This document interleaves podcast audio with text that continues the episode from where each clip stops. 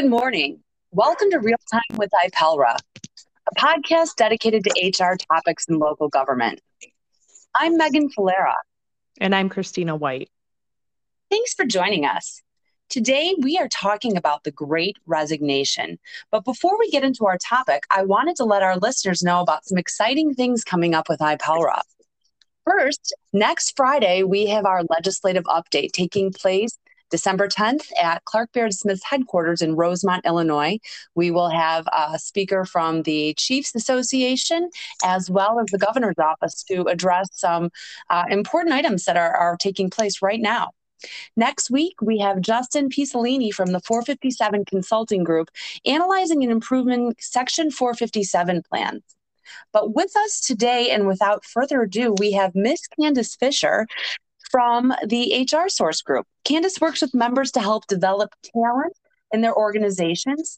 This includes facilitating training sessions, coaching individual managers and teams, and designing organization-specific performance management systems.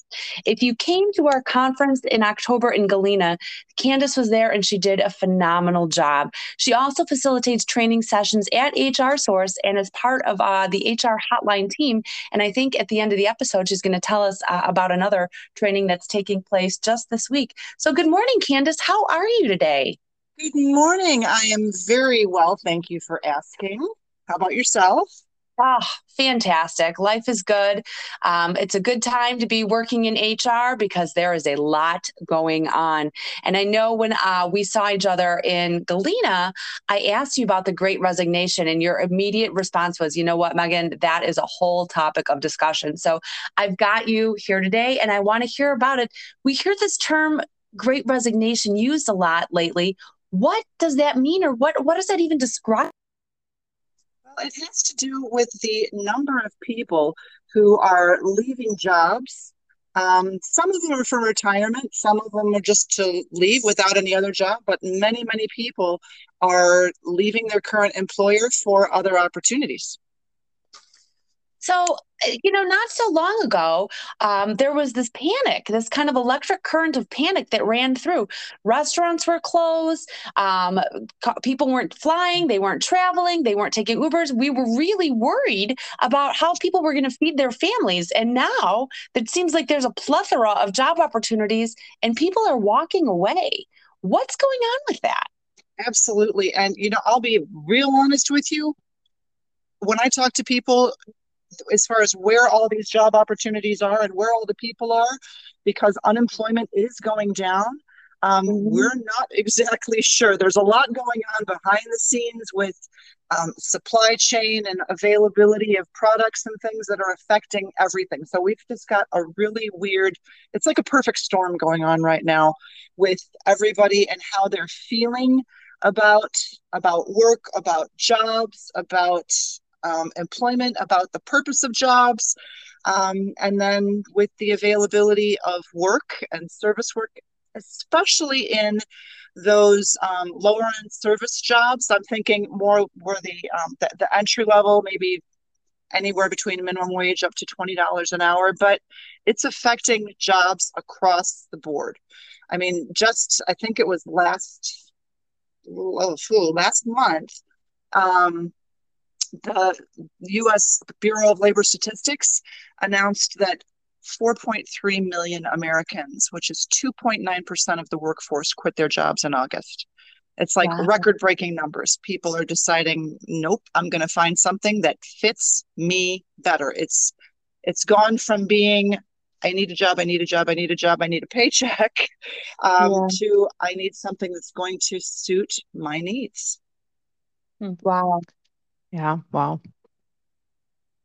So, I wonder, Candace, if you have an opinion on whether the pandemic sort of pushed people into this area of uncertainty. And so now the population as a whole may be just more risk tolerant when it comes to leaving a job without the security of another job. That's part of the equation. Well, I honestly hadn't thought about the risk tolerance part of it, but I definitely believe and actually all of the articles that are out there, everybody's writing, it does definitely have to do with the pandemic in that people have realized a couple of things. people have realized what's really important. One thing that I was emphasizing in my early sessions on how to work remotely was to put people first. People had families, people have families, people's children were home, people were trying to avoid becoming ill, and employers needed to recognize that. So putting people first. Well, that's one thing that employees aren't going to tolerate being second anymore. Mm-hmm. It's not just about profitability. It's not just about serving our customers or whatever your industry happens to be. It's about the people. And employees, I think, in a lot of cases, employees are tired of being not treated that way.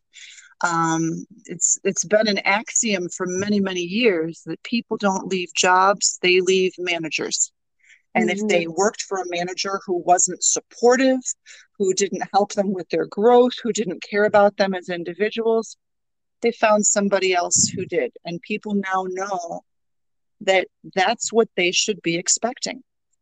A lot of people are also, when you talk about the pandemic, they're looking for flexibility. Somewhere, depending on the survey that you look at, 39% or higher or more of people would leave a job if it allows them to work from home. And so employers who are pushing people to get back into the office are finding some people are saying, no, thank you. And so they realize not only is it keeping me safer by being able to stay at home and not be around people, I think that's part of it for some people, but for the rest of the people, they realize how much flexibility it gives them. That time that I used to spend, half an hour, 45 minutes, 90 minutes commuting, or sometimes that much commuting each way, I can spend now on me. I can get back to working out or taking care, spending time with my kids. I don't have to drop them off at before school care quite as early.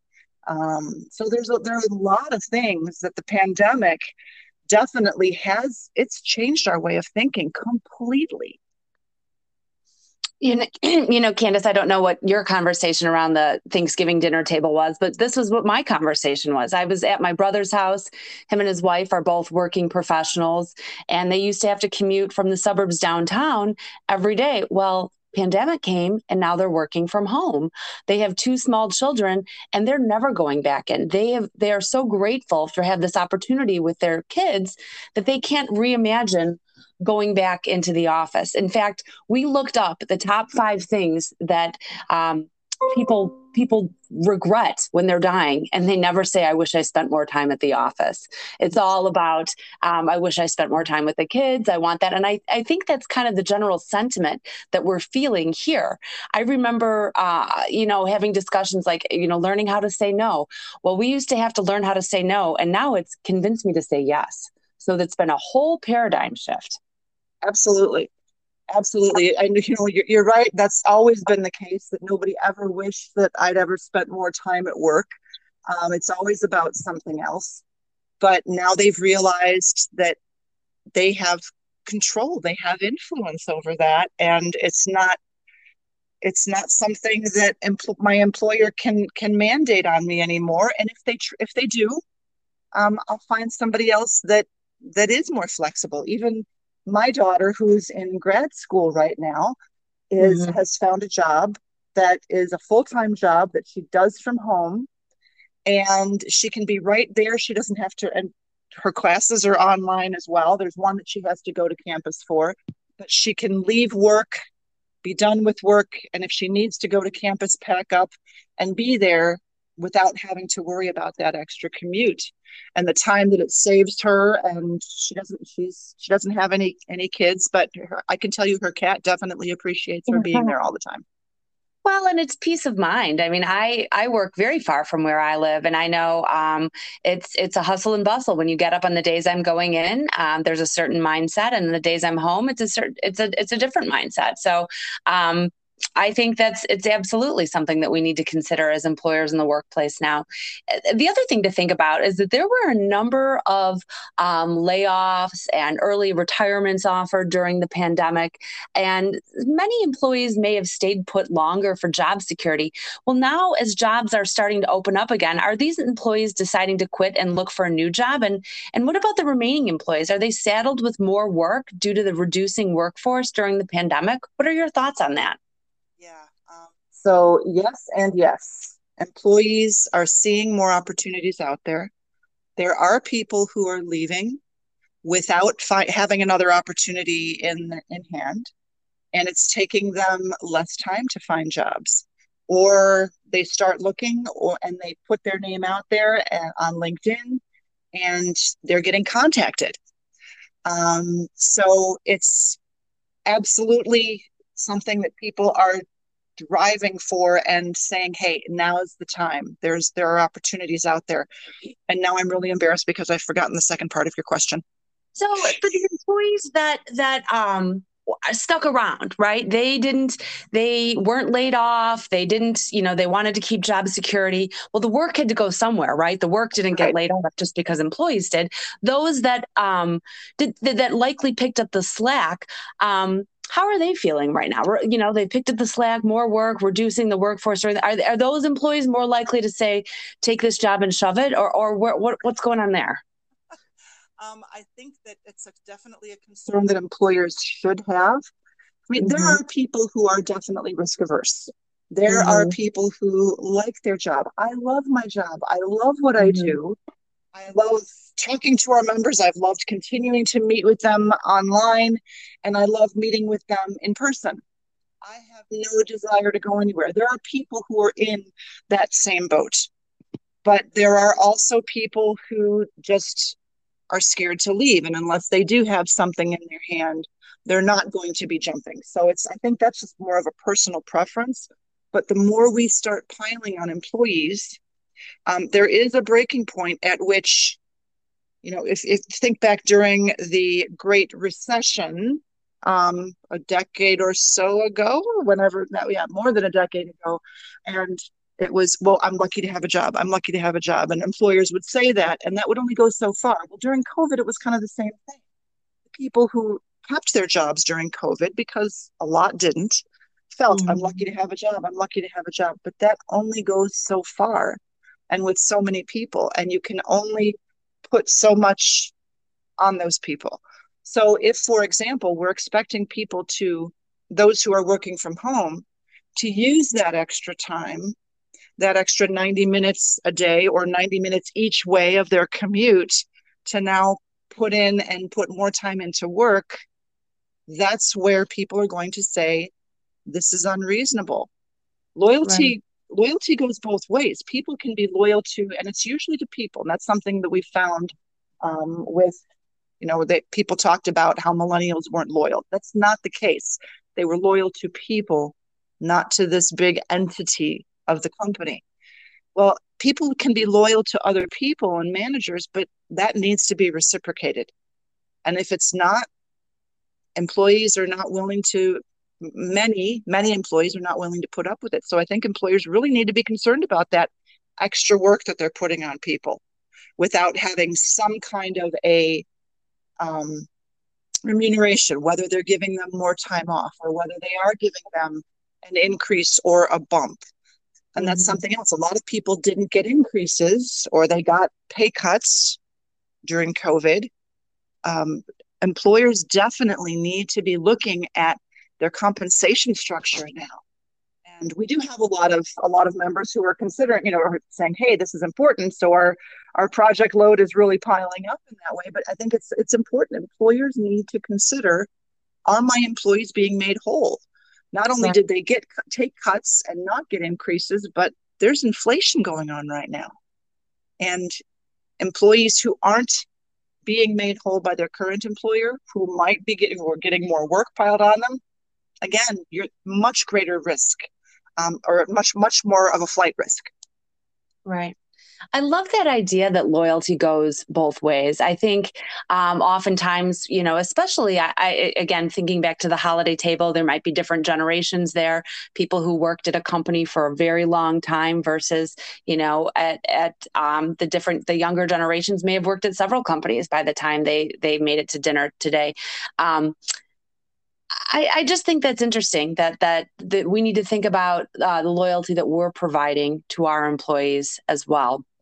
Absolutely. I mean, employers are thinking, you know, they're surprised at how many people are ghosting them. Employees or candidates who don't show up for interviews, or employees who don't show up on the first day, or they may show up on the first day and leave within a week because they decide this isn't for me. Well, right. Employers have been doing that forever to people. To candidates, to employees, they just don't contact, they don't get back to them, they don't get answers to their questions. It's a two-way street now. It's not the employer in charge anymore. Absolutely. And you can drive down the street and there's a sign every 3 feet. Now hiring, flexible hours, signing bonus, XYZ. Mm-hmm. Absolutely. Everybody's looking. And again, especially in the service industry, but I've seen signs on restaurants that we're closing on Tuesdays every week due to lack of staffing, or we're closing at 8:00 every day due to lack of staffing. Please be signs when you walk into a restaurant.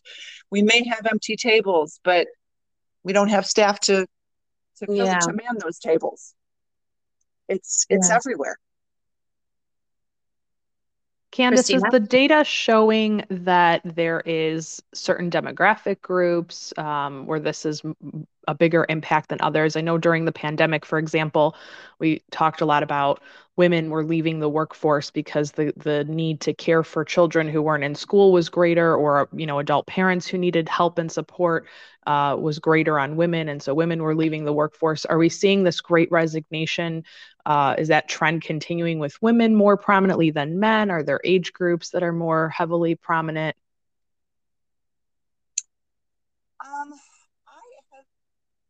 I've seen, for example, data that work, for example, the younger workers, the Gen Z, the workers aged 20 to 25 are increasing their rate of resignation higher than others, which makes complete sense since that group tends to move around more frequently anyway. Other than that, I think it's... certainly the retirees or those who are close to retirement are more likely to say, okay, I'm done. The market, think about what the market has done at the beginning of COVID, things were going down, but the market has done incredibly well. So their retirement's doing well. Mm-hmm. Maybe some of them are retiring and doing the part-time work just to have something to do or just to bring extra money in. But with 48% of the working population in the U.S. actively looking, and that was according to a recent Gallup survey, then I think, I do think that it is across the board. Generally speaking, people with less tenure, that maybe up to 10 years in an organization, it's higher, but we're actually seeing it across the board. Mm-hmm. You know, when I look for statistics, I find a statistic and then I find something that counters it.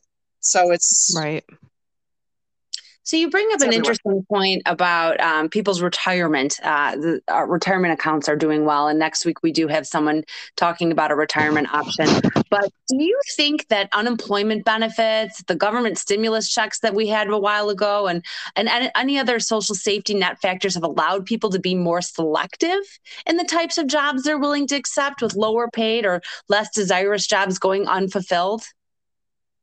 I think that The stimulus checks allowed people to stay unemployed longer, mm-hmm. to find the right job. I think those benefits have ended.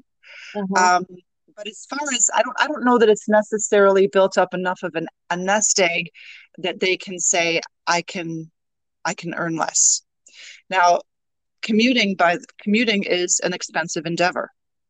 And if I'm not having to, and usually it's not something that's subsidized by an employer, whether I'm going downtown and buying my train ticket or paying for gas to drive 20, 30, 40 miles to work, or paying for parking, that's a huge, huge thing. Right. That I was even asking my daughter the other day, well, gee, if this job is going to be in a downtown area of your city, she's not in the Chicago area, but is parking something that's going to be a part of it? Because that's an additional expense that you're going to have to incur. So I don't really think that it's allowed people to want to take less. I think people are willing to take less because they want that flexibility, because they want something that's going to fit them, because they want an employer who's going to treat them like a human being first. So let's move over to that side. I know we tapped you as an economist for a little bit here in the beginning, but we really want to get into your expertise here as someone who works in HR. But with labor scarcity, then, what can an employer do to retain talent? What can we do? How can we make ourselves more attractive to keep the talent that we have and encourage new talent to join our teams? And Candace, before you answer that, I would add on specifically for our listeners, public employers, because there are, I think, some differences, right? We can't have police officers working remote. That doesn't usually work. So, right. So if you could cater the answer somewhat to that, to the public sector, that would be helpful. Well, if you're looking at something like, okay, you mentioned police officers. So, and I do have law enforcement in my family, and firefighters in my family, and a lot of public workers actually in my family. And in some cases, some of those jobs, it's the career that they've chosen. So a police officer would understand that I can't work remotely. They wouldn't want to. You know, they want to interact with the public. They want to be there to support them. A firefighter wants to be there to support them. Somebody who's working at park districts to serve people, the ones who are in those front-facing jobs, they want to be there to help people out. So remote work might not be the type of flexibility that employers can do in that case, but what can they do to give them flexibility? Do they give them things like mental health days? I was working with a group of employees, gosh, this was over a year ago, but we were doing focus groups, and employees were saying that my manager told me that I couldn't use my sick time as a mental health day. And then other managers, of course, in that same organization said, oh, no, that's completely wrong. Of course you can. But that's right. Something that employers need to communicate, that your health, specifically your mental health, is important to us. Mm-hmm. That we have your back. If you think about what's going to mention you again, you mentioned police officers, those municipalities that with their police officers to say, we've got your back. We're here for you. What do you need? What kind of support do you need? Again, whether it's planned time off, of course, to take care of your family, or whether that is some resources for your mental health because of all the craziness that's going on. Employee assistance programs, EAPs, have long been an underutilized resource, a fabulous resource, by the way. And we have no ties to any EAP, so that's not a plug for anything specific, but they're a fabulous resource that have gone underutilized. And a lot of times because employers didn't promote them. Well, that's something that we need to have for our employees. We need to have those resources. So the idea is, think about your employees as human beings. Mm-hmm. I saw another article the other day that said the Great Resignation is turning into the Great Reimagination. So what can we do to reimagine our workforce so that employees are being thought of first as people? If you think about employees as people rather than just a number, and I've heard that again, because of the high unemployment right now, I've heard, I just need something with a pulse. I just need bodies. And that's something early on in my career when I repeated that phrase that a supervisor had told me because I was recruiting and trying to get people in, a VP said, no, they're not bodies, they're people. And that was something so many years ago that has stuck with me ever since. And that's something that employers need to keep in mind. They're not warm bodies, they're people. And you need to connect with them as people. You know what, Candace, that reminds me of that. Everything I need to know, I learned in kindergarten. And it's silly, but it's true. Like, you know, be nice, listen, treat people with respect, do unto others as you'd have them do unto you. I mean, so often I think we get away from that. We start thinking about the budget and the bottom lines, and I just need someone to do this. Productivity is going to fall. We're not going to be able to meet the demands at the, at the permit counter or this, that, and the other. Well, what about the employees' needs? I think that's so important. Mm-hmm. Yeah, I agree. And another part of treating them or considering what they need. I mean, if you think back to, your Psych 101 and Maslow's hierarchy of needs, we've met their basics. We're paying them so they can feed their families. Do they feel secure when they walk in the door in the morning? Do they feel like somebody has their back, or do they feel like they have to watch their back? That's a huge part of security and a huge part of belonging. And as we're moving up up that hierarchy, another part of it is that the self-actualization gets into the growth and development. What are we doing to grow and develop our employees? I used to have a quote that I'd printed off on my office that said, CFO, what happens if we spend all of this money investing in our people and, training them and developing them, and they leave? And the CEO counters that with, what happens if we don't and they stay? Well, we need to, so people may take that great education and training and development, and they may go somewhere else. But in the meantime, we've retained an employee who's happy to be with us. They appreciate. They're not going to be posting nasty things on Glassdoor because, gee, my employer spent all this money investing in me, and look at me, I can get a great job now. I get even a better paying job now. I think that's so important. And, you talk about in kindergarten, that's something I learned from my dad. He was a firefighter. He was a fire chief.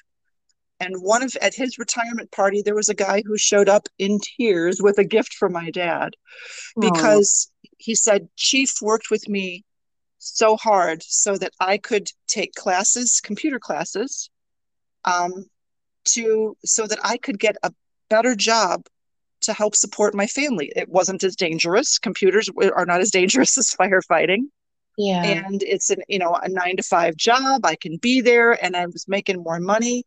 And I remember my dad did whatever he could to work with this firefighter to help him with his schedule so that he could better himself and take care of his family. And my dad said he used to refer to them as his kids.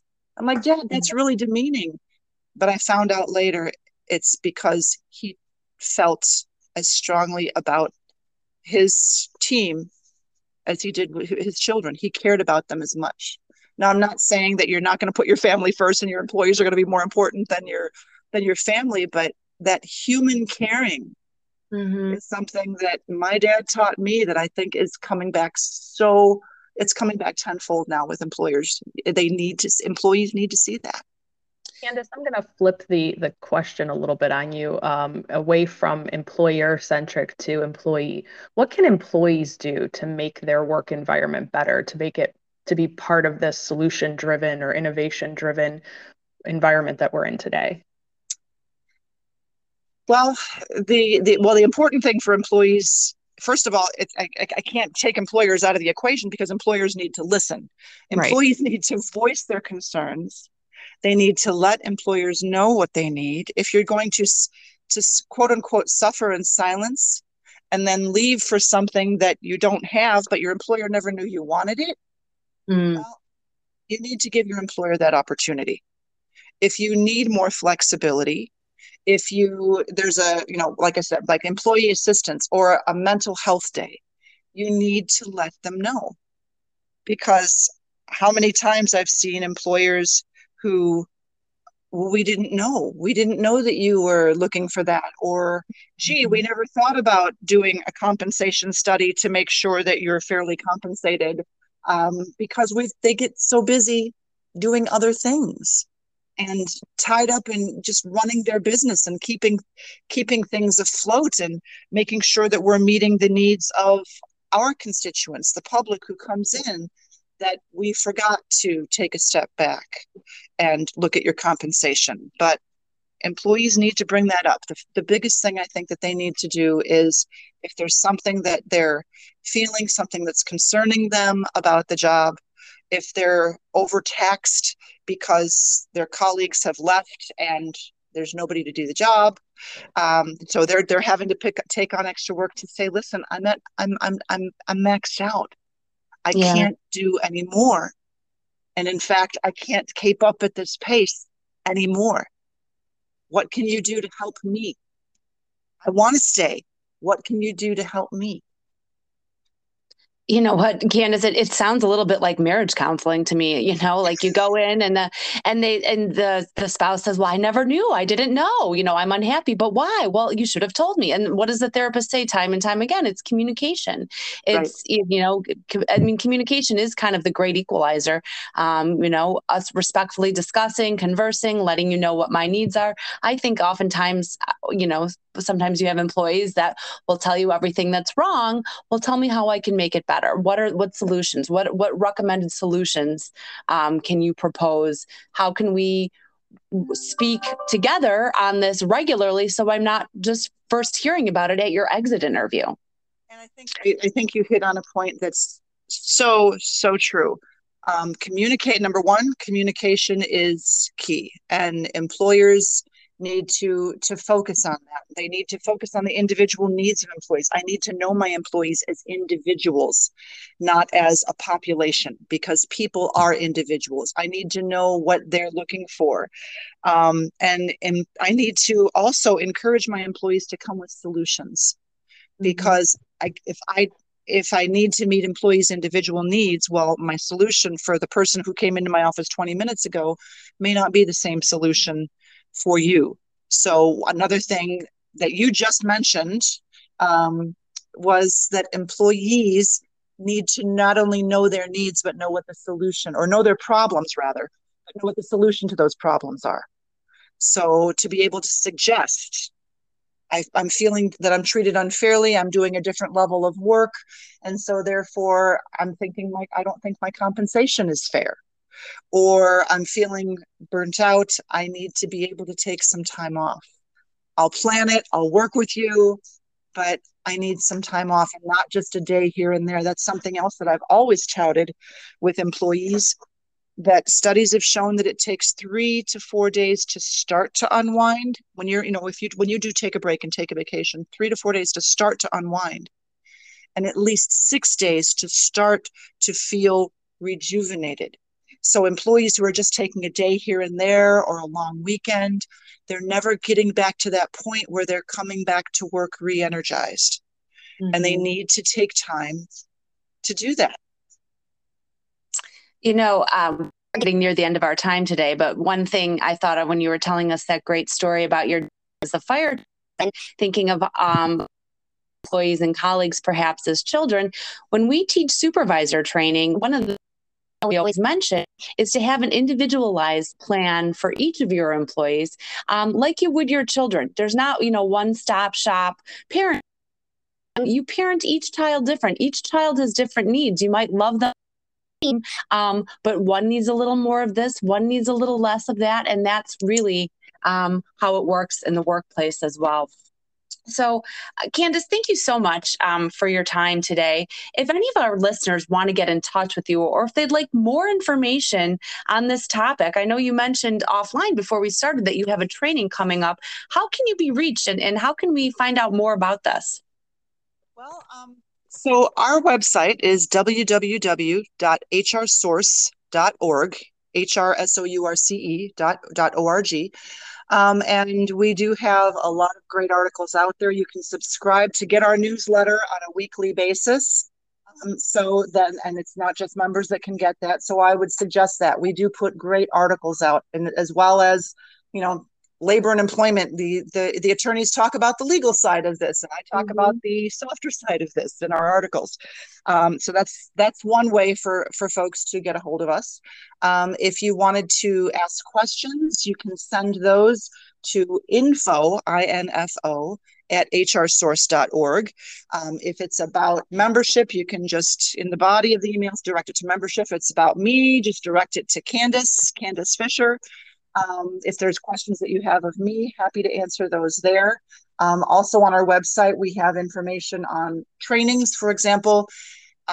Again, treating people like individuals and contributing to the team. Teamwork is part of this. People want to be part of something. I mentioned the having their back.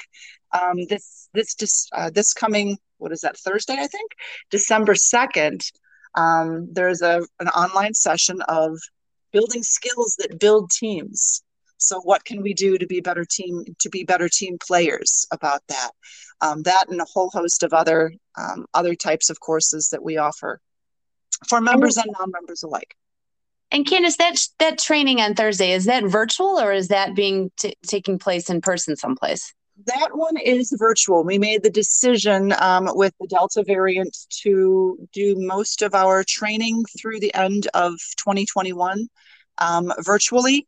And also it enables people not to have to travel, to commute, to get to those sessions. But there are a lot of our sessions that we're starting to do. We're alternating. We're doing them sometimes, like every other time. It'll be in person this time and virtual next time. So we're trying to meet the needs of our members, just like employers are trying to meet the needs of their employees. Wonderful. And again, when we saw each other in Galena, I said, well, what can you tell us? What are the top trends? What can you predict? What's on the horizon? And you said three things, Megan: flexibility, flexibility, flexibility. And I see that you've offered that in your training as well. So thank you. Listeners, if you have anything you want to say, you know, we're here listening. Send us a recorded voice message we can play or join us on a future podcast. Connect with us through the website at www.ipelra.org. And of course, on Twitter at IPELRA. Support iPelra by becoming a member. We are dedicated to providing training and resources to HR and labor professionals in local government. Join us next time as we discuss 457 plan options. I'm Megan Valera. And I'm Christina White. Our executive producer is Kay Argo. And this has been Real Time with iPelra. Thanks so much for joining us.